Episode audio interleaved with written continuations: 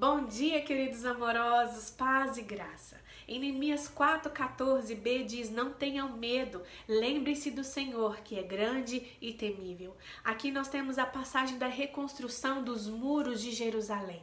Esse povo estava fazendo uma grande obra, mas se levantaram homens, sambalate, para acusar, para caluniar e para zombar daquilo que eles estavam fazendo. Mas eles permaneceram fiéis. Em determinado momento, quando os muros estavam construídos pela metade, com a ameaça de morte de Sambalate, fragilizados, cansados, pode-se dizer fragilizados emocionalmente. Esse povo estava cansado. E justamente nessa passagem, Neemias diz: Levantem-se, não tenham medo, lembrem-se do Senhor que é grande e temível.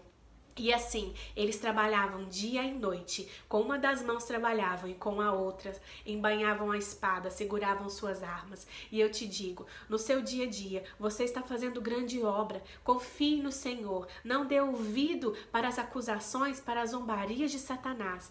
Mantenha-se firme. Trabalhe com uma das suas mãos e na outra mantenha-se afiado na espada que é a palavra de Deus.